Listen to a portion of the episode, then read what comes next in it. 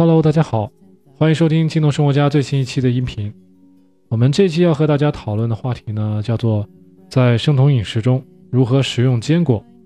那么对这个话题感兴趣的小朋友们呢，希望您集中注意力，咱们继续往下聊。如果有些朋友您是第一次收听我们的节目呢，希望您赶紧下载喜马拉雅 FM APP，关注咱们青铜生活家的栏目，或者也可以登录 kitocn 点 com 咱们的官方主页，那里有我们的官方微博、微信以及电子邮件的联系方式，期待您赶紧加入我们的大家庭。那么下面我们就准备进入正题了。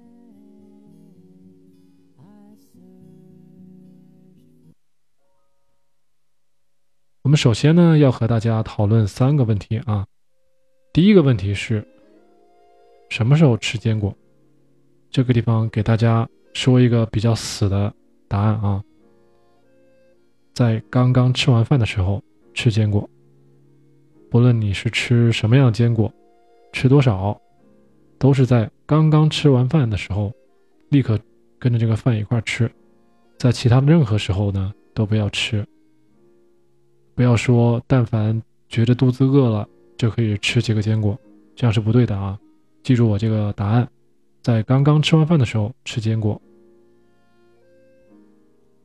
第二个要讨论的问题啊，是吃什么样的坚果？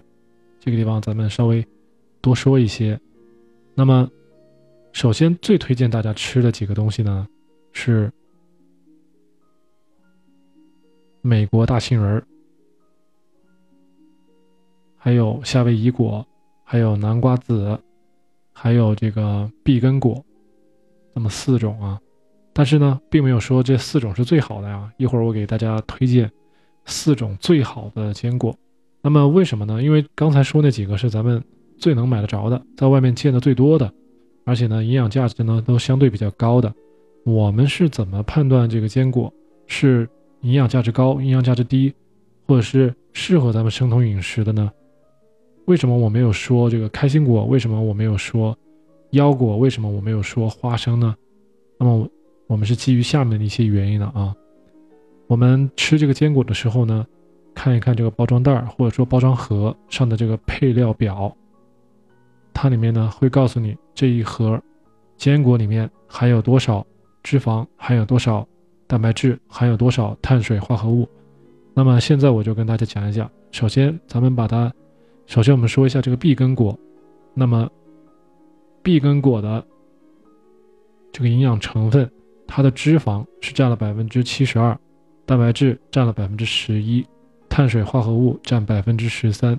那么我是这么看的啊，用脂肪除以蛋白质，然后看脂肪是蛋白质的多少倍，越这个比例越大，说明这个嗯坚果越好。同时呢，碳水物含量越低越好。那么，刚才碧根果脂肪百分之七十二，蛋白质百分之十一，那么脂肪是蛋白质的将近六到七倍啊。然后碳水化合物只有百分之十三，是比较小的，所以碧根果是一个比较好的坚果，相当好的一个坚果。那么比碧根果还好的一个是什么呢？叫夏威夷果。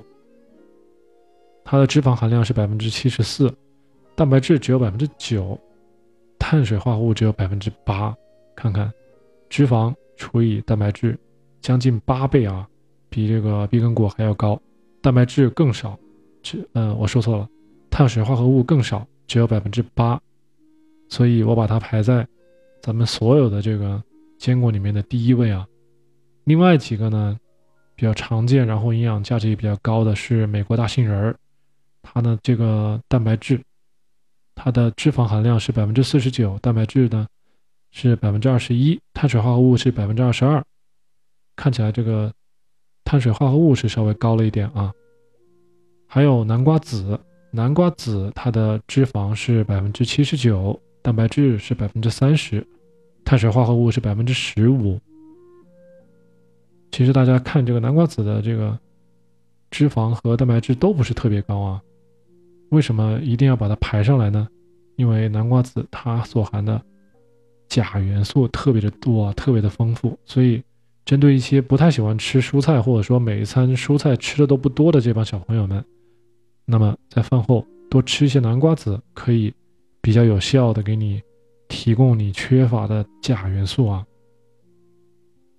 另外一些大家也可以吃的坚果，还有核桃、榛子、松子、开心果、花生。最后呢，实在不行的，实在是所有的坚果都买不着的，再来吃花生酱。比花生酱更好的一种酱呢，是美国大杏仁酱。这个我还没有见过啊，我还没有在国内买着。我有时候去香港，我也不太好找啊。这个叫美国大杏仁的这种酱，按理说呢，美国大杏仁酱它的脂肪含量越更高一些，碳水化合物呢比花生酱要更少一些。所以建议大家，如果在花生酱和美国大杏仁酱之间选择的话呢，选择美国大杏仁酱。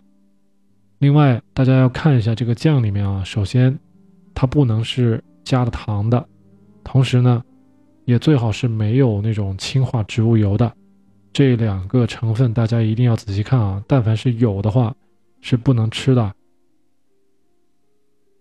现在我们就给大家总总结一下啊，给大家排出四个最好的坚果，排第一的是夏威夷果，排第二是碧根果，第三是松子。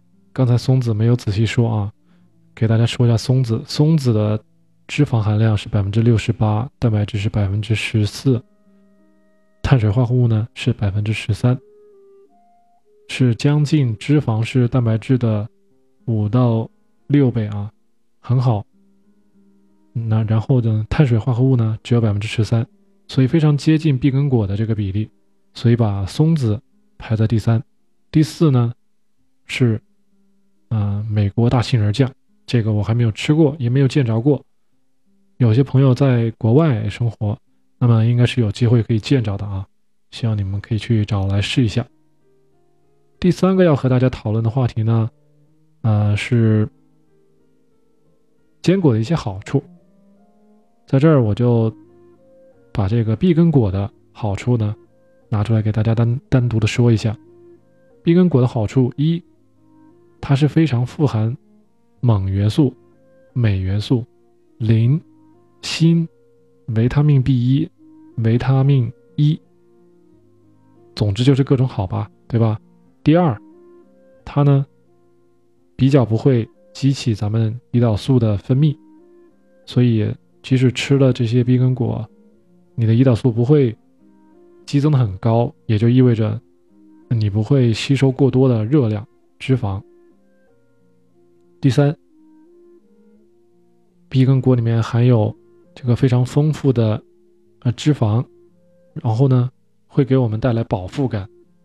为什么提倡大家在饭后吃，也是这个原因啊。有时候大家把饭菜吃完了，然后总觉得差点什么，那么几个碧根果、几个坚果就可以让你们就可以让大家感到这个肚子有饱腹感了，啊就可以停止吃东西了，是一个完美的句号啊。第四个好处呢，就是针对咱们血液中的胆固醇 （LDL） 和 HDL，它可以降低 LDL 的含量，增加 HDL 的含量。那么对我们的血液以及心血管是有好处的。那么 如果有些朋友对这个 LDL 和 HDL 感到很陌生的话呢，没关系啊，大家只要记住，它对血管有好处，对咱们的血液有好处就行了。那么第五点呢，有些朋友。啊，肥胖比较严重的，呃，相对的会有一些叫做胰岛素抵抗的这种症状。那么碧根果也是对这种症状啊有减轻的作用。总体来说呢，在我个人感觉啊，就是碧根果有这么多以上的五点好处，那么还有其他的其他的坚果呢，都应该有类似的这种效果啊。所以坚果对我们人来说的话，是非常好的一种食物零食。那么下面再往下呢，给大家聊一下关于坚果里面一定要注意的三点啊。首先第一点，不要吃放的太久的或者是受潮的坚果，前段时间我在淘宝上买的买了一些坚果啊，并不便宜。但是呢，我跟我以前去香港买的那些坚果有所比较，觉得在淘宝上买的这批坚果呢，特别是碧根果还有夏威夷果，感觉它的时间放的比较长，不够新鲜。从颜色上呢，还有从它的果皮上，感觉颜色比较深，然后果皮不脆，啊，就是吃起来不香。所以大家一定要注意这个坚果的选择啊，在买买坚果的时候，一定要买新鲜的坚果。买回来之后呢，把它放到密封袋里面，或者把它放到含有干燥剂的这种容器里面。最后，或者把它放到冰箱里面啊，趁早把它吃完。第二个要注意的呢是，如果有些朋友您刚刚进入生酮饮食，知道这个坚果是个好东西，可是希望您不要一开始就吃大把大把的坚果啊，因为坚果大部分的含它的成分呢是脂肪，吃一次性吃太多的这个坚果。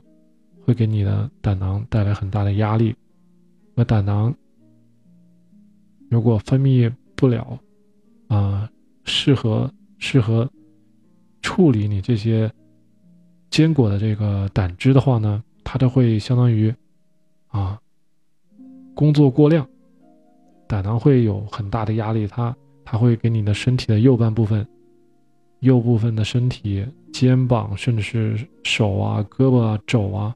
如果你觉得你右右侧的身体不舒服、疼痛的话呢，很有可能就是你的胆囊的压力太大了啊，吃的这个坚果太多了。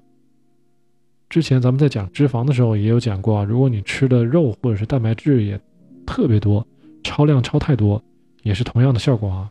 所以大家刚刚进入生酮饮食的时候，不要一次吃特别多坚果。那么坚果到底该吃多少呢？给大家一个量。如果您是刚刚进入生酮饮食的话，建议您一天吃四分之一杯的坚果。这四分之一杯是个什么样的概念呢？咱们可以用自己的手啊做出来，把五个手指头并在一起，然后做成一个勺子状的这种状态，然后舀上一一勺，这样一勺就是一杯。四分之一，四分之一是多少？我再给大家一个更简单的小呃一个数字啊，十五个。针对于碧根果来说，十五个碧根果饭后就够了啊。我的习惯呢是把碧根果和夏威夷果掺在一块儿，七个碧根果，八个夏夏威夷果是吧？加起来十五个，基本上是够的啊。所以大家也可以用这种比较简便的傻傻的方法，来记住到底该吃多少冰多少坚果。每餐啊，这个是我说的是每餐。一些女生呢，可以相对再少吃一点，不建议大家吃的更多啊。如果说你一天只吃两餐，每餐饭后吃十到十五个坚果就可以了。第三个和第三个需要大家注意的呢，就是，呃，因为我不知道所有人的这个身体情况，那么肯定是有一部分朋友呢对坚果是过敏啊，或者是消化不良的。那么对于这一部分朋友呢，希望您可以多尝试一下不同种类的坚果。就在我刚刚说的前面说提到的那些坚果里面，总应该有适合你的。当然了，如果实在这些坚果都不行的话呢？你就可以去试一下花生酱和美国大杏仁酱，记得不要去吃这种带糖的或者是带这种氢化植物油的啊。所以你需要费一番力，去找一找适合你的坚果，或者是花生酱，或者是美国大杏仁酱了。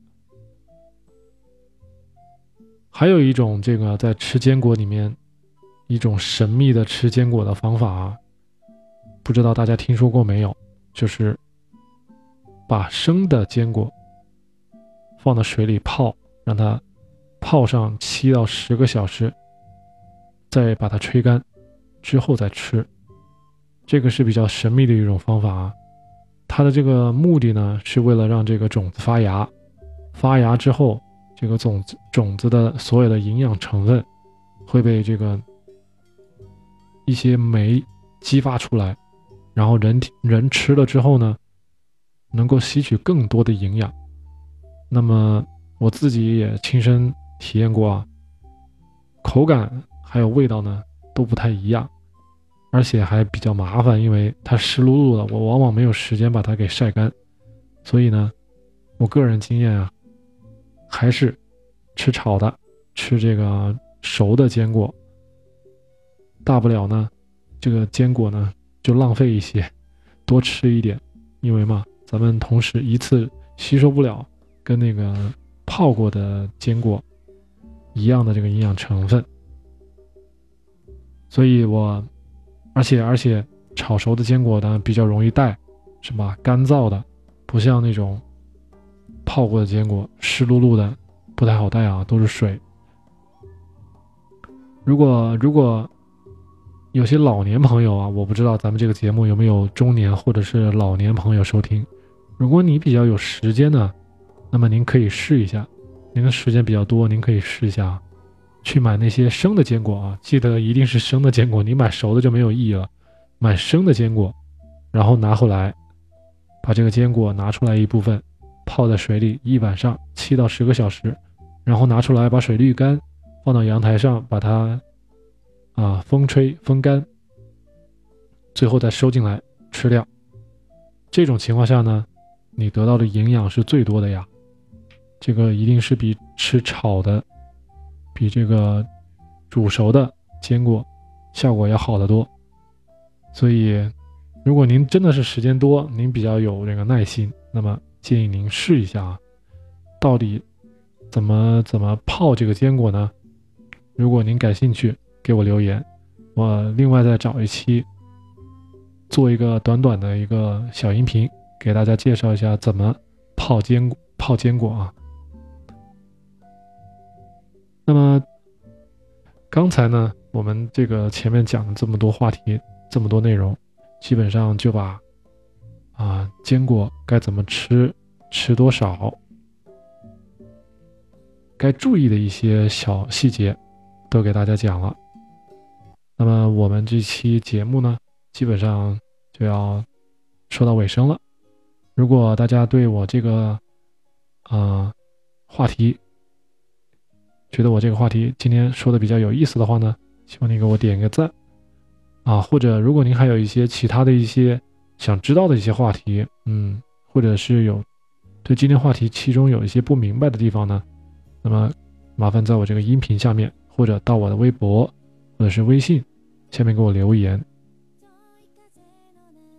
啊，我会把大家的这些意见呢收集起来，然后下一期再做相关的这个。音频，希望我这次啊话题能够告诉大家，让大家有一个比较明确的、明确的目的啊，知道应该吃哪些坚果，那怎么吃啊，应该避免哪些不该吃的酱呀、坚果呀。